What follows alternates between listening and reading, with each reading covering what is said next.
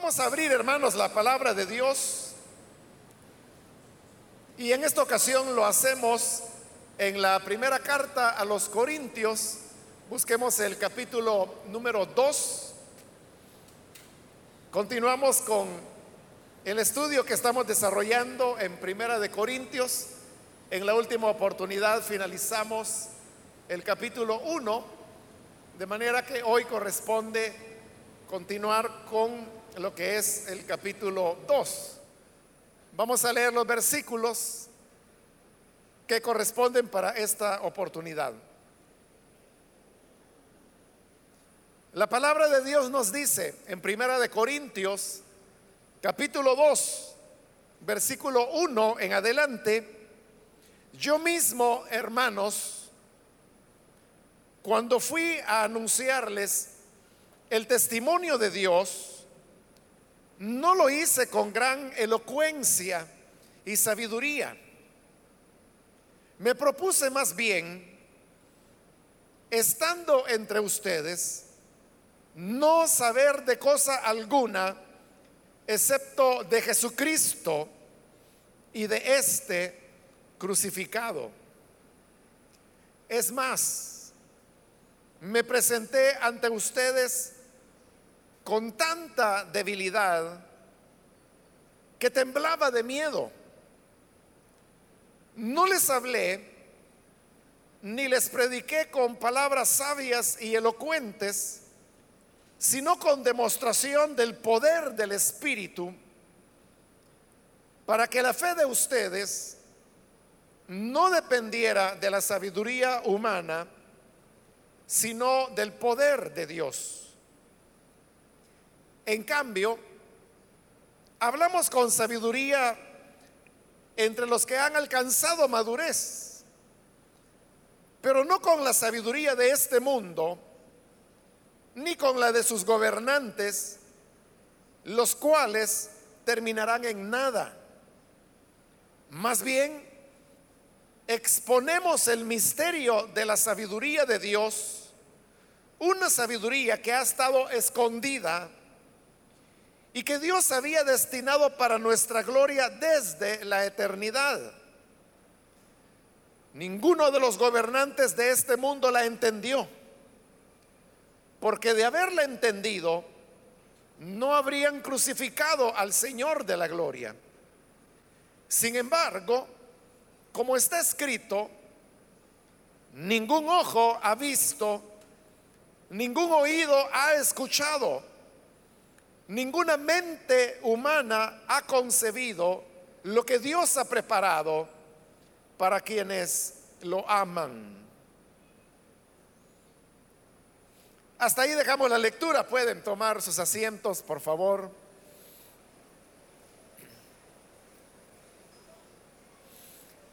Hermanos, seguimos con el estudio de Primera de Corintios. Recordará que cubrimos ya el capítulo 1 donde Pablo inmediatamente comenzó a abordar el primero de los temas que le preocupaba con relación a la iglesia de Corinto.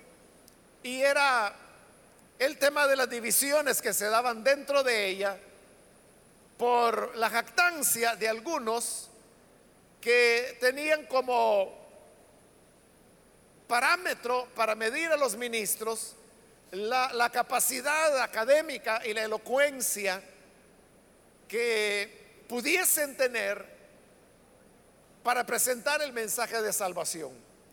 Pablo entonces comienza a desarrollar el tema diciendo que en realidad la salvación de Dios no viene a través de un ejercicio de las capacidades humanas, pues como lo vimos en su momento, Dios estableció que el ser humano no le conociera a través de la sabiduría humana y que por eso Dios había preferido la locura de la predicación para que las personas fueran salvadas. Mientras que los judíos buscaban señales para creer y mientras los griegos, entre los cuales estaban los corintios, buscaban sabiduría para creer, Pablo les decía que Dios lo que había dado era el mensaje de la cruz, el cual para el judío era tropiezo, pero para el griego era locura. Habiendo Dios desechado entonces la sabiduría humana, Dios prefirió escoger a lo débil del mundo, a lo ignorante, a lo pobre, aquellos que no son nobles, para de ellos formar la mayor parte de su pueblo, como lo veíamos en la última oportunidad.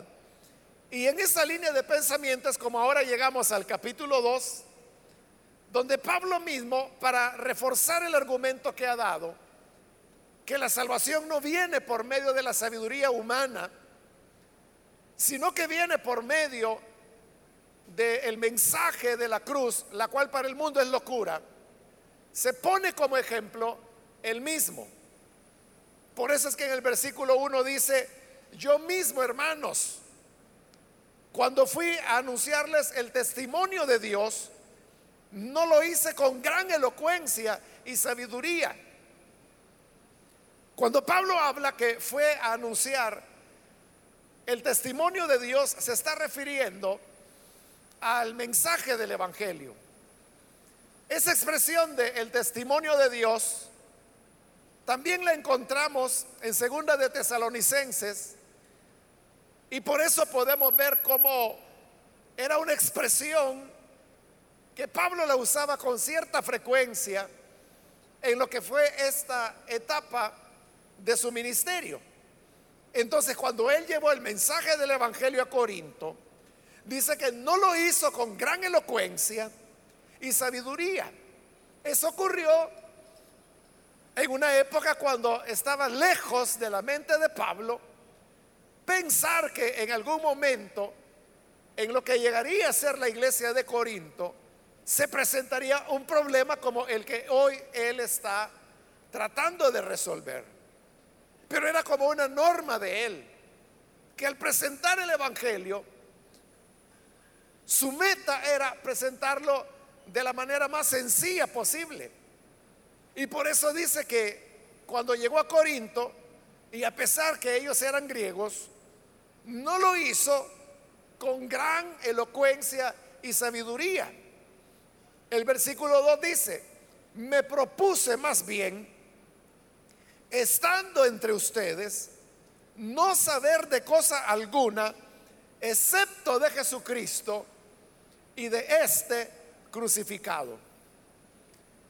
Si Pablo había llegado con un mensaje sencillo a Corinto, que no estaba lleno ni de sabiduría humana ni elocuencia, no era porque Pablo no tuviese las capacidades de poder irse por el recurso de la sabiduría humana. Pablo era un hombre que había tenido una formación privilegiada en su época. Sabemos por las escrituras que al menos Pablo conocía y manejaba tres idiomas. Uno de ellos era el hebreo porque habiendo estudiado para ser rabino, pues ellos leían las escrituras en el idioma original, que era el hebreo. En segundo lugar, también él manejaba el arameo, que era la lengua que comúnmente se hablaba en Israel en el siglo primero. Y sabemos que manejaba el griego no solo porque hay segmentos de las cartas donde abiertamente Pablo dice que él las escribía de su puño y letra, y eso era en griego, sino también porque él era capaz, por ejemplo, de citar a los poetas cretenses, los cuales escribían en griego. De estos tres idiomas tenemos la certeza que Pablo los manejaba, pero pudiera ser que manejar un cuarto o un quinto, no lo sabemos. Pero no quedaba hasta ahí, sino que Pablo tenía, como dije, una educación privilegiada que muy pocas personas alcanzaban en su época. Había tenido uno de los mejores maestros, como era Gamaliel, famoso por la sabiduría con la cual él enseñaba.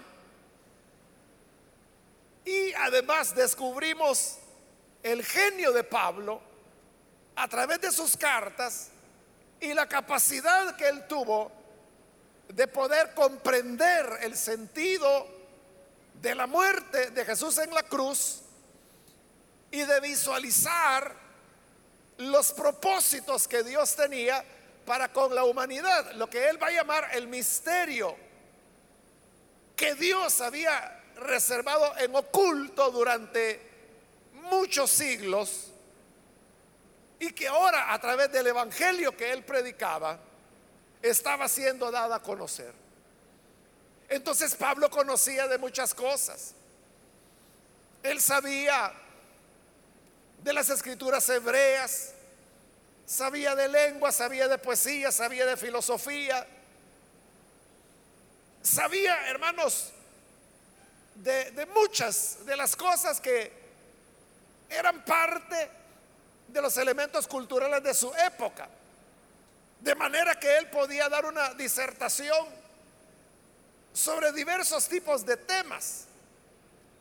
O podía disertar con mucha elocuencia, como lo vemos, por ejemplo, en su mensaje que da en Atenas, donde sin apoyarse en las escrituras, porque los griegos no reconocían las escrituras hebreas como una literatura autoritaria, él se va por medio del razonamiento humano para demostrar que hay un solo Dios y que ese Dios es el que creó los cielos y la tierra y que además había enviado a su Hijo Jesucristo al cual también resucitó de entre los muertos. Pero todo esto que estoy diciendo, Pablo lo demuestra por vía de la razón, porque él no puede apelar a las escrituras porque los griegos no las reconocían como tales. Ese Pablo que tenía esa capacidad, nos dice que al llegar a Corinto, él se había propuesto no saber nada, no saber cosa alguna, excepto de Jesucristo y de este crucificado. Es decir, Pablo al llegar a Corinto y presentar el testimonio de Dios, lo simplificó el punto que solamente hablaba de Jesucristo y de todo lo que se puede hablar de Jesucristo, se enfocó solamente en un aspecto, su crucifixión. Es decir, su sacrificio. Que Pablo precisamente, por la revelación de Dios y por la genialidad que él tenía, llega a visualizarlo y a comprenderlo como un sacrificio y no como una injusticia que habían cometido las autoridades de su época. Como lo vemos en los primeros sermones que son predicados en el libro de los Hechos de los Apóstoles. Entonces fue una cuestión premeditada. Pablo lo dice, me propuse, me propuse no saber nada, sino solamente de Jesucristo y este crucificado. Es decir, él no buscó los recursos de la oratoria, no buscó los recursos de la sabiduría humana, sino todo lo contrario. Presentar el mensaje de la forma más sencilla. Y no solamente había presentado el mensaje básico del Evangelio, sino que para colmo, dice el versículo 3, es más, me presenté ante ustedes con tanta debilidad que temblaba de miedo.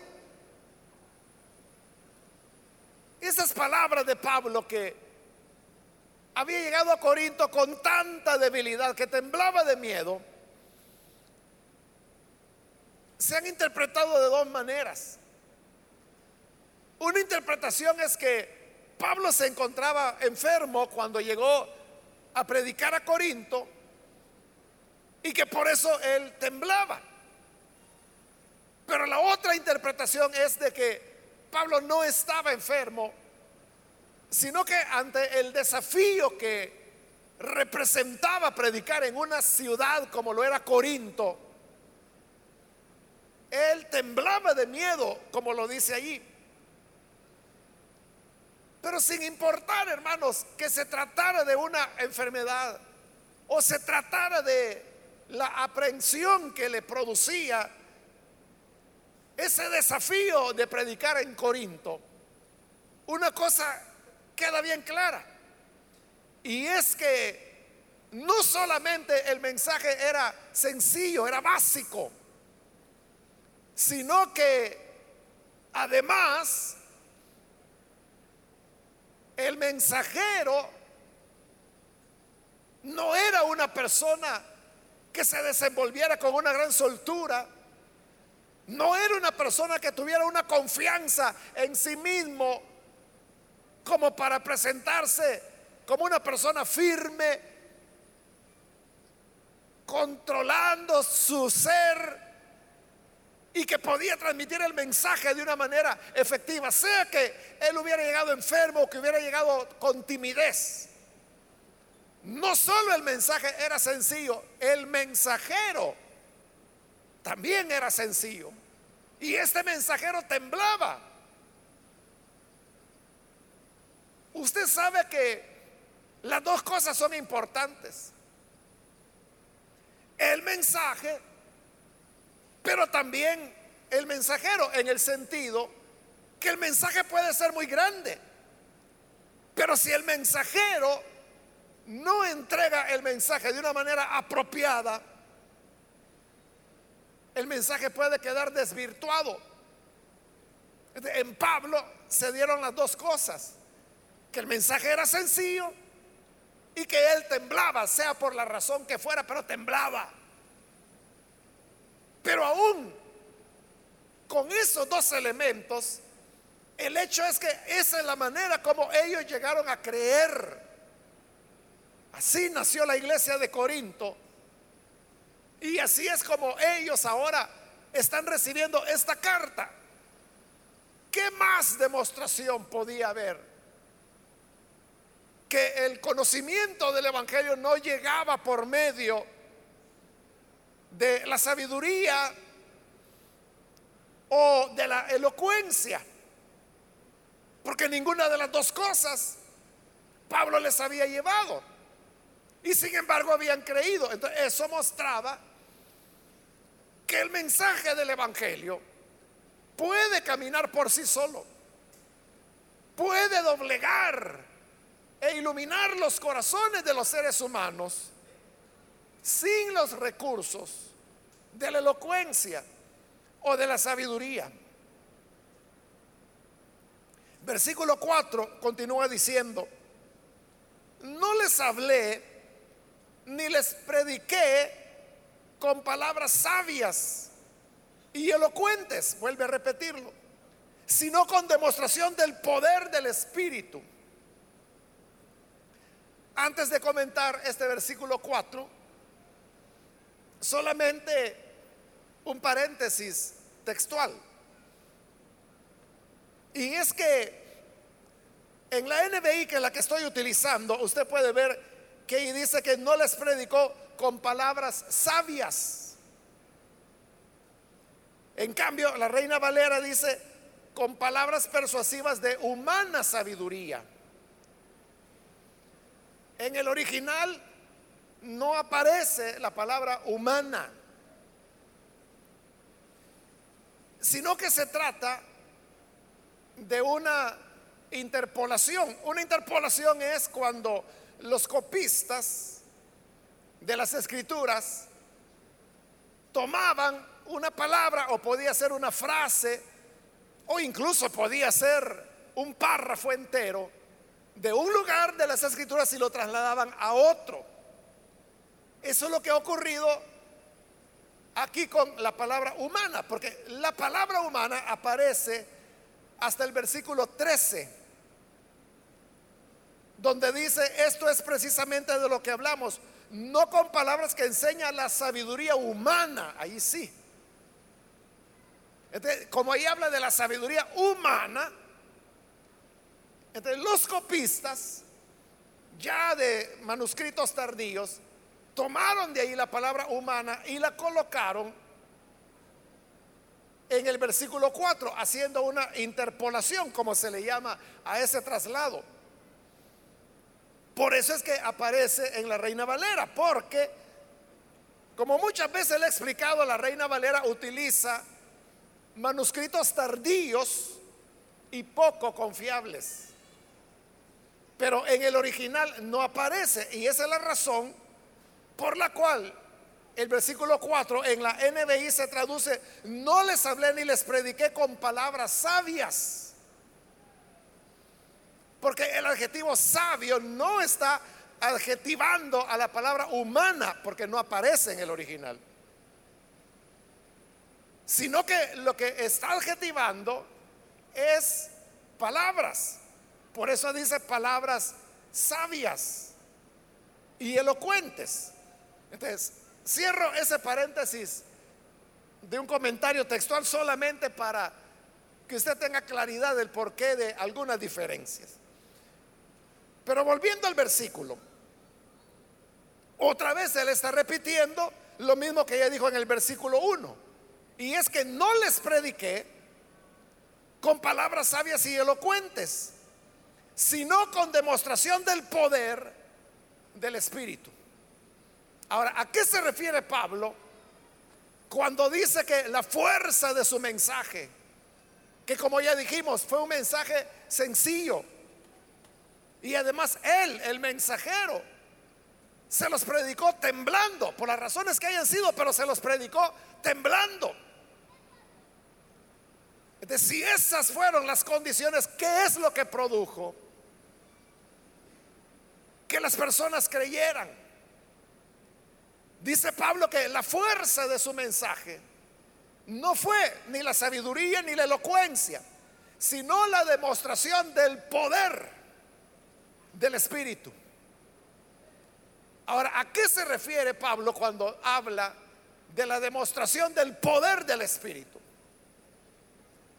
No está hablando Pablo allí de hechos milagrosos como sanidades, expulsión de demonios o cosas así sobrenaturales. ¿Por qué no?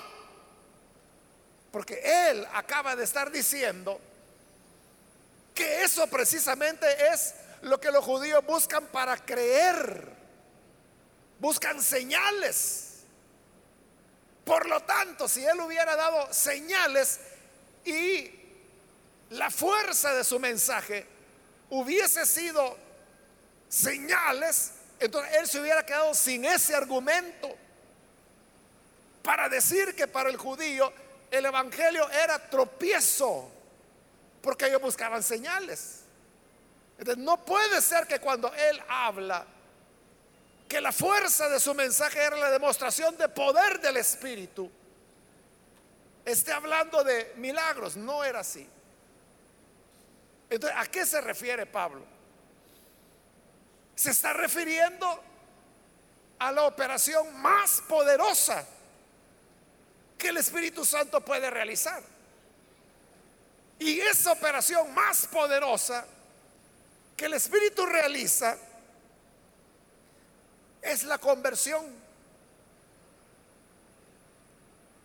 Lo que ocurre, hermanos, es que nosotros no valoramos en toda la dimensión lo que significa y representa la conversión de una persona.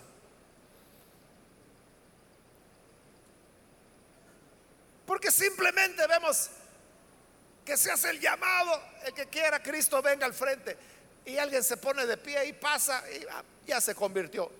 Y lo vemos con toda naturalidad.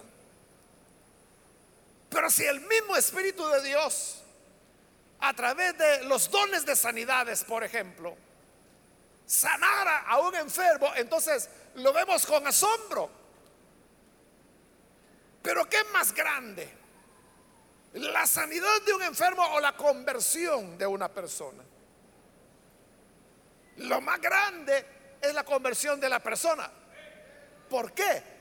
Porque la palabra de Dios dice que cuando nosotros no teníamos al Señor, estábamos muertos. Muertos en delitos y en pecados. Entonces se trata la conversión de una resurrección. Entonces, ¿qué es lo que hace, hermanos? Que un mensaje como Pablo lo ha presentado, que no es elocuente, que no va cargado de sabiduría humana, sino que es el mensaje de Jesucristo y de este crucificado. Y que además el mensajero tiembla a la hora de presentarlo. ¿Por qué la gente, por qué los corintios creían? Porque estos paganos recibían a Jesús en su corazón? Era porque la demostración del poder del Espíritu se manifestaba en la conversión de esas personas. Ese poder es lo que hacía que el mensaje tuviera peso. Porque hemos dicho, bueno, Pablo lo dice, que el, mensaje que él llevó no era adornado, ni llevaba elocuencia, ni tenía sabiduría, pero la gente creía en él, él mismo temblaba. Es que si hubiera habido, hermanos, micrófonos en la época de Pablo, yo me lo imagino predicando y dándole vuelta al alambre, al cable del teléfono. Pues sí, como les decía, temblando. Y sin embargo la gente creía. ¿Por qué creían? Porque la manifestación del poder del Espíritu Santo, utilizando ese instrumento tembloroso que era Pablo, y ese mensaje sencillo, como era el de Jesucristo y este crucificado, era capaz de trastornar a los más sabios a los más elocuentes y traerlos a la fe del Hijo de Dios, del Señor Jesucristo. Entonces, ese poder, hermanos, era el que transformaba a las personas. ¿Por qué nosotros creemos al Evangelio? No es que creamos porque nos presentaron el Evangelio tan sencillamente, tan claramente. Ah, entonces yo lo entendí. Y entonces me vi perdido. Y hallándome perdido entendí que Cristo era la respuesta. Y por eso fui a Él. Estos elementos que he mencionado que son básicos, ¿verdad? De la conversión. Es que ni eso entendemos al momento de creer.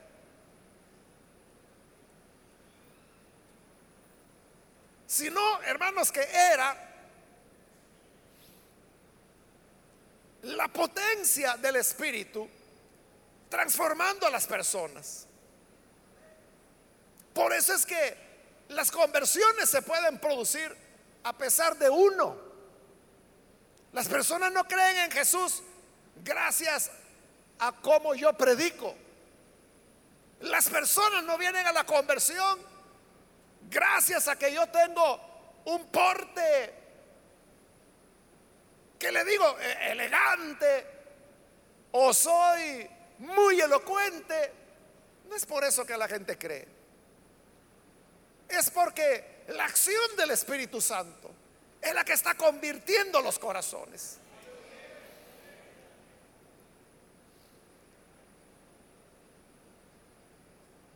Recuerdo, hermanos, una anécdota que me, ocurrió en una de nuestras filiales. Ya lo he contado, pero viene al caso de lo que estoy diciendo. Era una de nuestras filiales hace años atrás cuando esa filial estaba comenzando y el hermano que estaba al frente de la obra me invitó un día a predicar y yo fui. No me acuerdo si era sábado o domingo. Y ahí en ese localito habían, porque era una casita de esquina, me recuerdo, eh, calculó unas 80 personas, algo así. Yo no me acuerdo el pasaje, hermanos, que leí para predicar, pero sí recuerdo que yo ya estaba predicando, pero solo tenía como 15 minutos de estar predicando. Y no recuerdo por qué, pero la cuestión es que en medio de la predicación, por alguna razón yo dije, y si usted lo que necesita es tener salvación, lo único que tiene que hacer es ponerse en pie y decir, yo quiero recibir a Cristo. O sea, pero yo lo estaba diciendo como parte de la predicación. Tenía como 15 minutos de haber comenzado, es decir, que apenas yo estaba entrando en calor, ¿verdad? Pero lo que le quiero decir es que en ese momento cuando yo dije, lo único que usted tiene que hacer, y yo lo ponía pues como un ejemplo dentro de la predicación, lo único que tiene que hacer es ponerse en pie y decir, yo quiero recibir a Cristo. En ese momento un hombre se puso en pie y dijo, yo quiero recibir a Cristo. Y me cortó a mí porque yo no lo esperaba, porque yo no estaba haciendo el llamado, le digo que iniciando la predicación estaba. Y cuando este hombre se puso en pie y dijo, yo quiero recibir a Cristo, luego se levantó otro y dijo, yo quiero recibir a Cristo. Y luego otro, yo quiero recibir a Cristo. Y otro, yo quiero recibir a Cristo.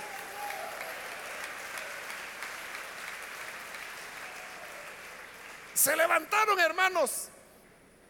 Me recuerdo que todos eran hombres, todos los que se pusieron en pie y eran unos ocho más o menos. Y así fue, uno detrás de otro fueron diciendo, poniéndose en pie diciendo, yo quiero recibir a Cristo. Y recuerdo, yo, yo me quedé mudo solo viendo lo que estaba pasando.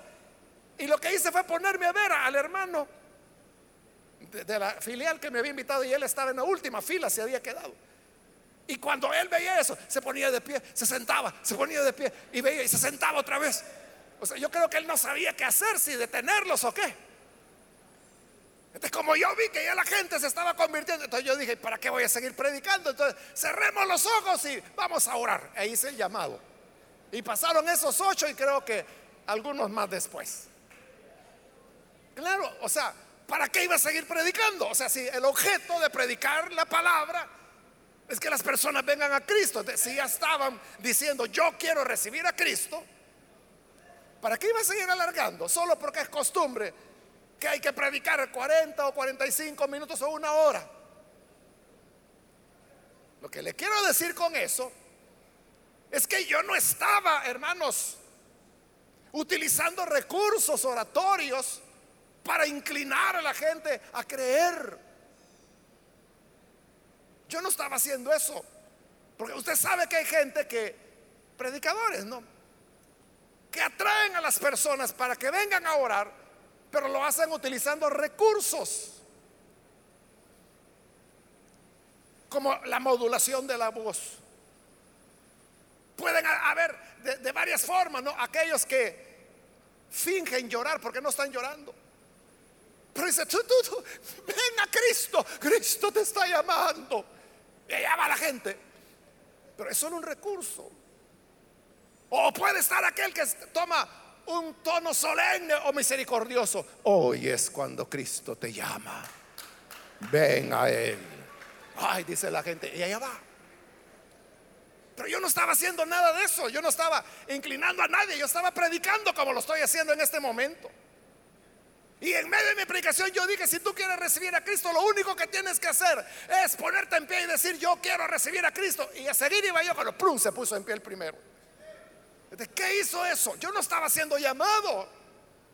No estaba siendo llamado. No necesitaba música misteriosa para que la gente cayera. Esa es la, operación del poder del Espíritu. Cuando toca los corazones de las personas, cuando les mueve al arrepentimiento. Si no, mire, veámoslo de esta otra manera. Usted que ya creyó en el Señor, vaya, yo le pregunto, ese día que usted decidió entregarse al Señor, ¿lo hizo porque usted entendía plenamente el Evangelio? O más fácil la pregunta, ¿lo hizo porque se recuerda la predicación que ese hombre dio?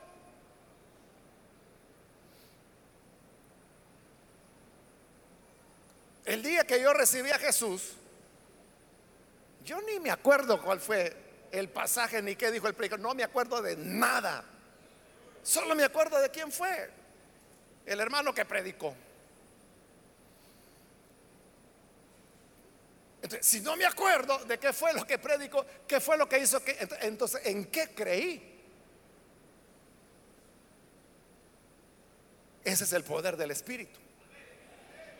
Es igual que el otro muchacho.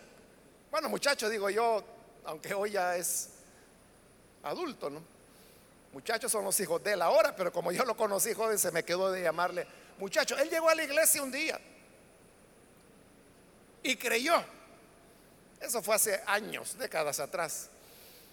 Y él llegó a ser uno de los pastores de zona dentro de, de la iglesia allá en Santa Ana. Y un día platicando con él, él me contó y me dice, mire hermano, la primera vez que yo vine, me dice, a la iglesia, usted estaba dando el estudio de Apocalipsis, me dice. Y era la primera vez, el joven llegó como de 17 años o 18 a la iglesia. Hoy sus hijos tienen más de esa edad. Y él me dijo, no le entendí nada. Pues sí, sí, era un estudio de Apocalipsis. Pero cuando usted hizo el llamado, yo pasé a creer. Ahí está lo que le digo. O sea, él muy honestamente me dice, no entendí nada. Entonces, ¿por qué creyó? Esa es la operación del poder del Espíritu Santo que no necesita que entendamos, porque no es un proceso mental, sino que es una operación salvadora que se produce por la demostración del poder del Espíritu Santo. Y dice Pablo, versículo 5, eso lo hice a propósito, para que la fe de ustedes no dependiera de la sabiduría humana, sino del poder de Dios. Ahí está el fondo de las cosas. Porque si la fe nuestra dependiera de la sabiduría humana, entonces significa que lo que alimenta nuestra fe son los argumentos de los hombres. Pero los argumentos de los hombres se acaban. Por eso es diferente convencer a una persona acerca del Evangelio. Y otra cosa es que esa persona se convierta al Evangelio. Es diferente convencer a convertir. Convencer es cuando usted si tiene buena labia, como se dice, puede convencer a cualquiera. Pero eso durará hasta donde dure su argumento. En cambio, cuando la fe de la persona está o depende del poder de Dios, esa es una fe que va a durar para siempre. Porque el poder de Dios nunca termina. Entonces, por eso dice Pablo, yo no quise hablarles con elocuencia porque los podía convencer. Y si yo convenzo a alguien, ya lo arruiné. Entonces, mejor dejar que sea la manifestación de poder del Espíritu de Dios para que vuestra fe dependa del poder de Dios y no de los argumentos humanos. En el versículo 6, Pablo va a hacer una aclaración. En cambio, dice, hablamos con sabiduría entre los que han alcanzado madurez. Porque hasta aquí todo lo que Pablo ha venido diciendo en el capítulo 1 y lo que llevamos de ese capítulo 2, entonces uno podría pensar que el Evangelio es entonces algo simple o es algo superficial. Es para gente ignorante. Eso es lo que uno podría pensar, pero no, dice Pablo, lo que ocurre, mire, él acaba de estar diciendo que no con sabiduría, pero en el 6 dice, hablamos con sabiduría. ¿Cómo es eso? Si dos veces acaba de decir que no habló con sabiduría y hoy en el 6 está diciendo que habla con sabiduría. Es que él está aclarando, hermanos, no es que el Evangelio sea tan simple como yo lo presenté al principio. El Evangelio también requiere sabiduría. Lo que pasa, dice Pablo, es que esa sabiduría no se puede hablar con cualquier persona. Ahí dice, hablamos con sabiduría entre los que han alcanzado madurez. Es decir, cuando los creyentes maduran en la fe, entonces ya se les puede hablar la sabiduría del Evangelio. Porque, hermanos, todos los años, todos los años, se escriben miles de libros con contenido cristiano. Miles de libros. ¿Por qué cree usted que desde hace dos mil años los hombres han venido escribiendo acerca del mensaje del Evangelio. Y después de dos mil años se sigue escribiendo del mismo Evangelio. Si la cosa fuera simple, tan simple, como Pablo le ha presentado, hermano, con dos o tres libros que se escriban, ya se acabó. Se acabó el tema, ya, ya se lo acabó porque no da para más. A lo largo de los dos mil años, la forma de escribir libros ha cambiado. Al principio era en pergaminos o en papiros. Luego en el siglo XVI se inventa la imprenta. Y no es de extrañar que el primer libro que se imprimió fue la Biblia. Y luego lo que siguieron fueron los libros que escribió Lutero, porque fue un alemán, Gutenberg, el que inventó la imprenta. Y de ahí la cosa ya no paró. En los últimos 500 años, cada año se escriben más y más y más y más libros.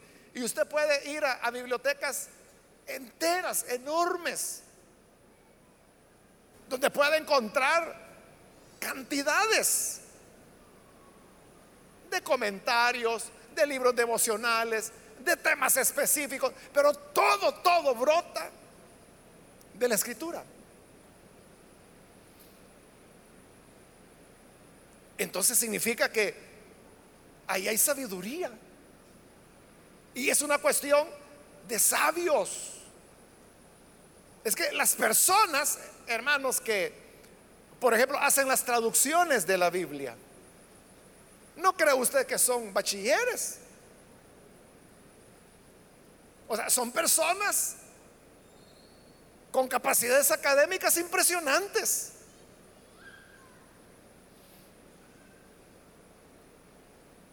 Recuerdo, hermanos, hace unos años atrás, nuestra filial allá en, en Bruselas, en Bélgica, hizo un retiro para el verano, que son estos meses, eh, es el verano allá en Europa.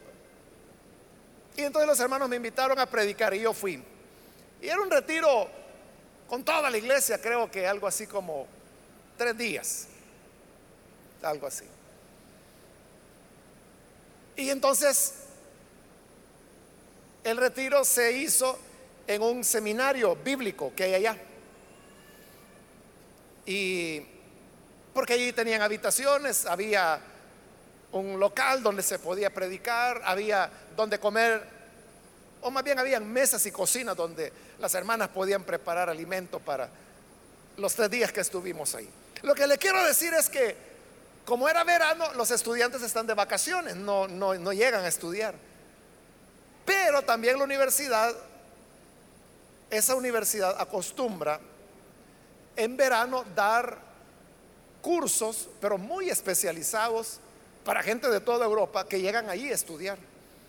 Entonces invitan a los mejores maestros del mundo que llegan a enseñar. Entonces un día, en alguno de esos tres días del retiro, el hermano pastor de la iglesia, que por cierto era también estudiante de ahí, me dijo, mire, allá va la doctora fulana, venga, me dijo, se la voy a presentar. Y total que casi salimos corriendo detrás de ella y me la presentó, era una señora relativamente joven. Y pues yo no entendía el gran entusiasmo del hermano de presentarme. La saludé y todo, platicamos un ratito y ella siguió en sus tareas que estaba haciendo. Entonces cuando ya, ya terminó, me dice el hermano, ¿sabe? Me dice, ¿quién es ella? No, le digo yo.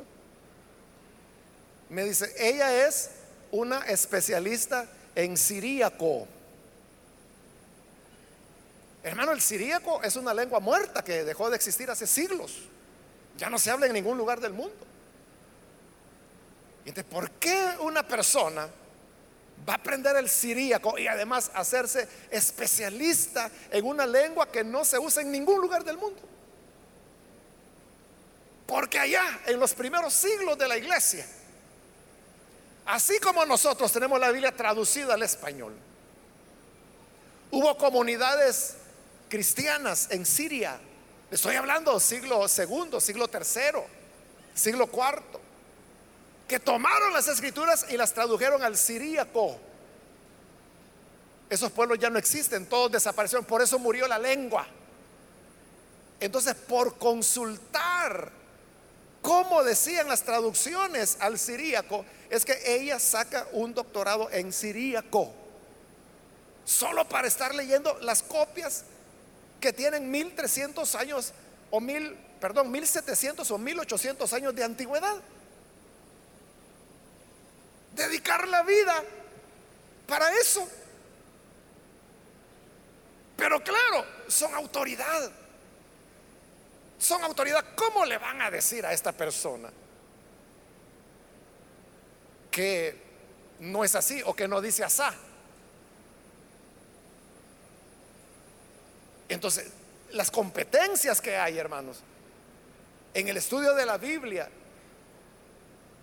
en los comentarios que se escriben, por ejemplo, los artículos, porque hay revistas académicas serias acerca de la Biblia, hay revistas académicas serias de, arqueología, de exégesis, de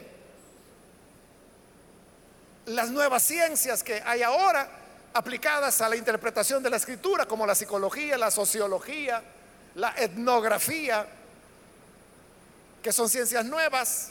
Nuevas digo porque tienen unos 100, 200 años de estar siendo utilizadas para entender las escrituras. De, todo eso, hermano, hay doctores y maestros que están publicando estas revistas. O sea, lastimosamente ninguna está en español. Todas están en alemán, en francés, en inglés. Porque es en esos países donde están todos estos especialistas. En Latinoamérica tenemos muy, muy pocos, muy contados. Y son los mismos. Por eso es que los traductores de la Biblia son los mismos. Es, por eso es que es un absurdo cuando algunos dicen, es que los que tradujeron la NBI e, es un grupo de gente farsante y todas esas locuras que ruedan por ahí. Si esa gente es la misma de las sociedades bíblicas. Es que no hay en Latinoamérica como para usted decir, para esta traducción quiero un equipo, para esta traducción. ¿Y de dónde lo va a sacar? ¿De dónde va a sacar a los biblistas? ¿De dónde va a sacar a los expertos en arameo, en hebreo, en griego, para que le hagan una traducción? Es la misma gente.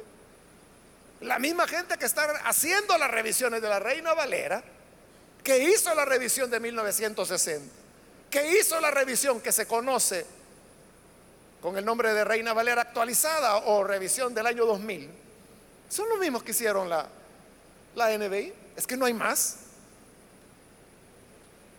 el hermano Luciano Jaramillo, que es el coordinador de las revisiones de la Reina Valera y que consecuentemente trabaja con la sociedad bíblica, es el mismo que participó en la traducción de la NBI. O sea, porque ¿dónde va a hallar un hombre con las competencias que él tiene? No hay. O sea, si hubiera 100, qué bonito, ¿verdad? Entonces sí, cada quien puede ser su propio equipo de traducción, pero son los mismos ocho de siempre. Bueno, no, no son tan pocos, no son como unos 30 aproximadamente.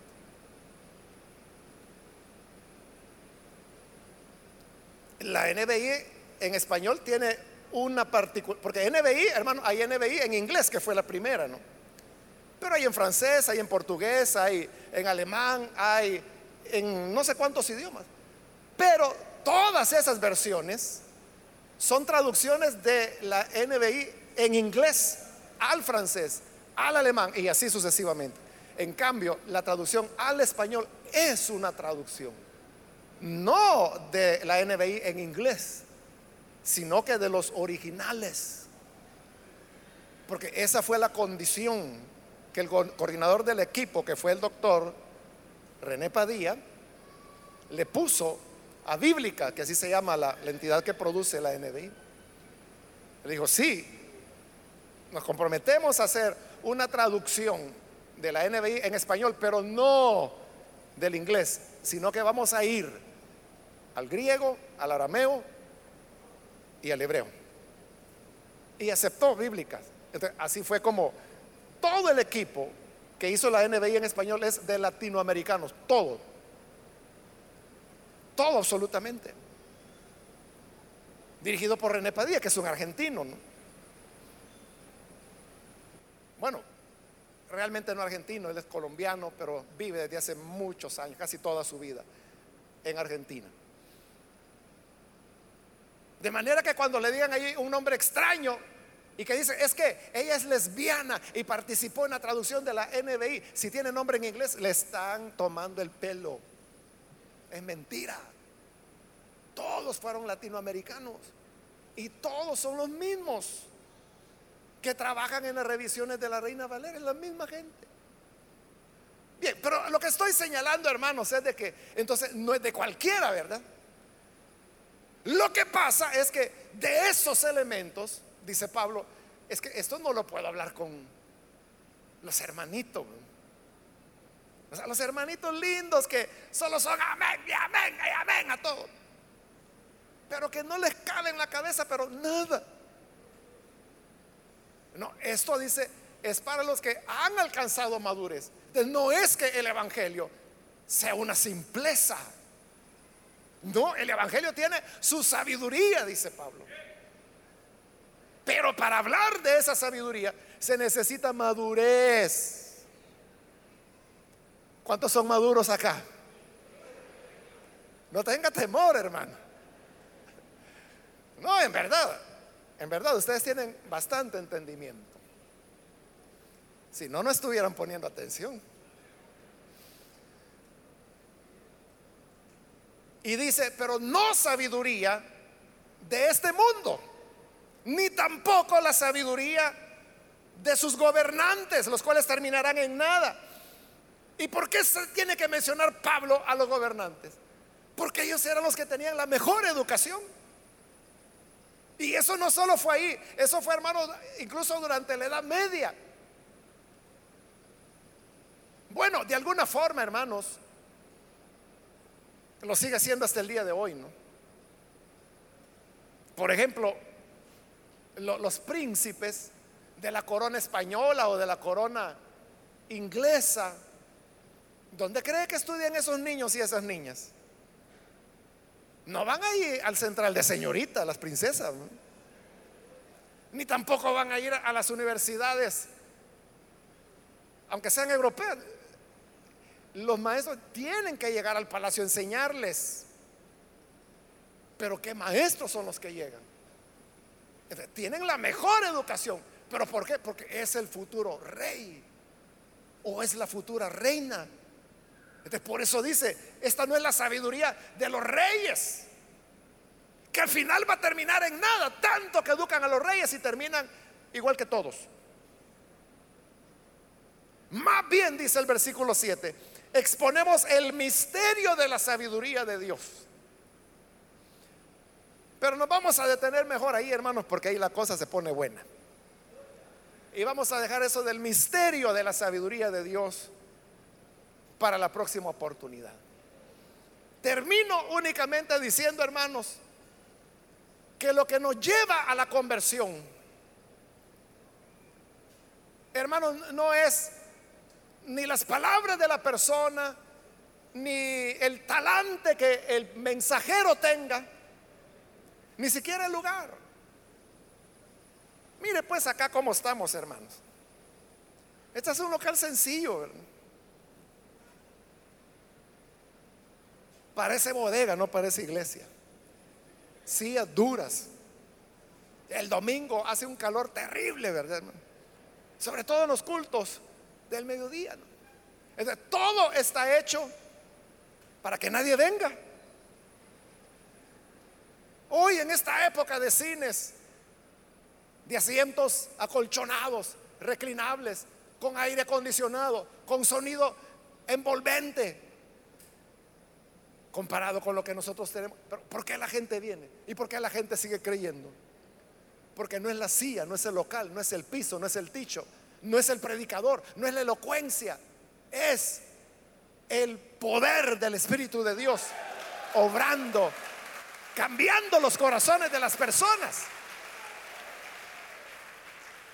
Pero una vez, habiendo creído, ahí empieza el proceso de maduración.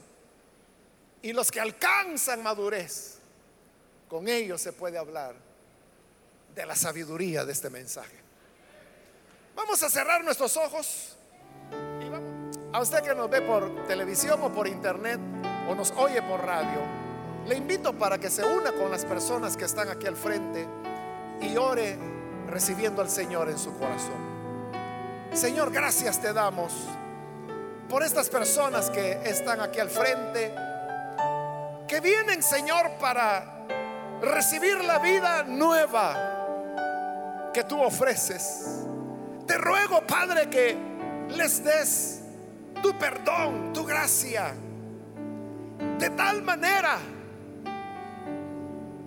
que ese misterio de la sabiduría de Dios les sea revelado para el conocimiento de tu grandeza y de todo lo que has hecho por nosotros. Coloca ese tesoro en nuestros frágiles vasos de barro. Gracias por el don de la vida y de la salvación. A ti, Señor, rendimos toda alabanza. Ayúdanos a caminar cada día en nuestra vida, honrando esa sabiduría que fue obrada por la operación poderosa de tu Espíritu. Por eso, gracias Señor, por haber abierto nuestro entendimiento, por haber iluminado nuestras tinieblas, por haber cambiado nuestro corazón de piedra por un corazón sencillo, por habernos resucitado del pecado. A ti sea la gloria y por eso te entregamos nuestra vida para siempre. Amén.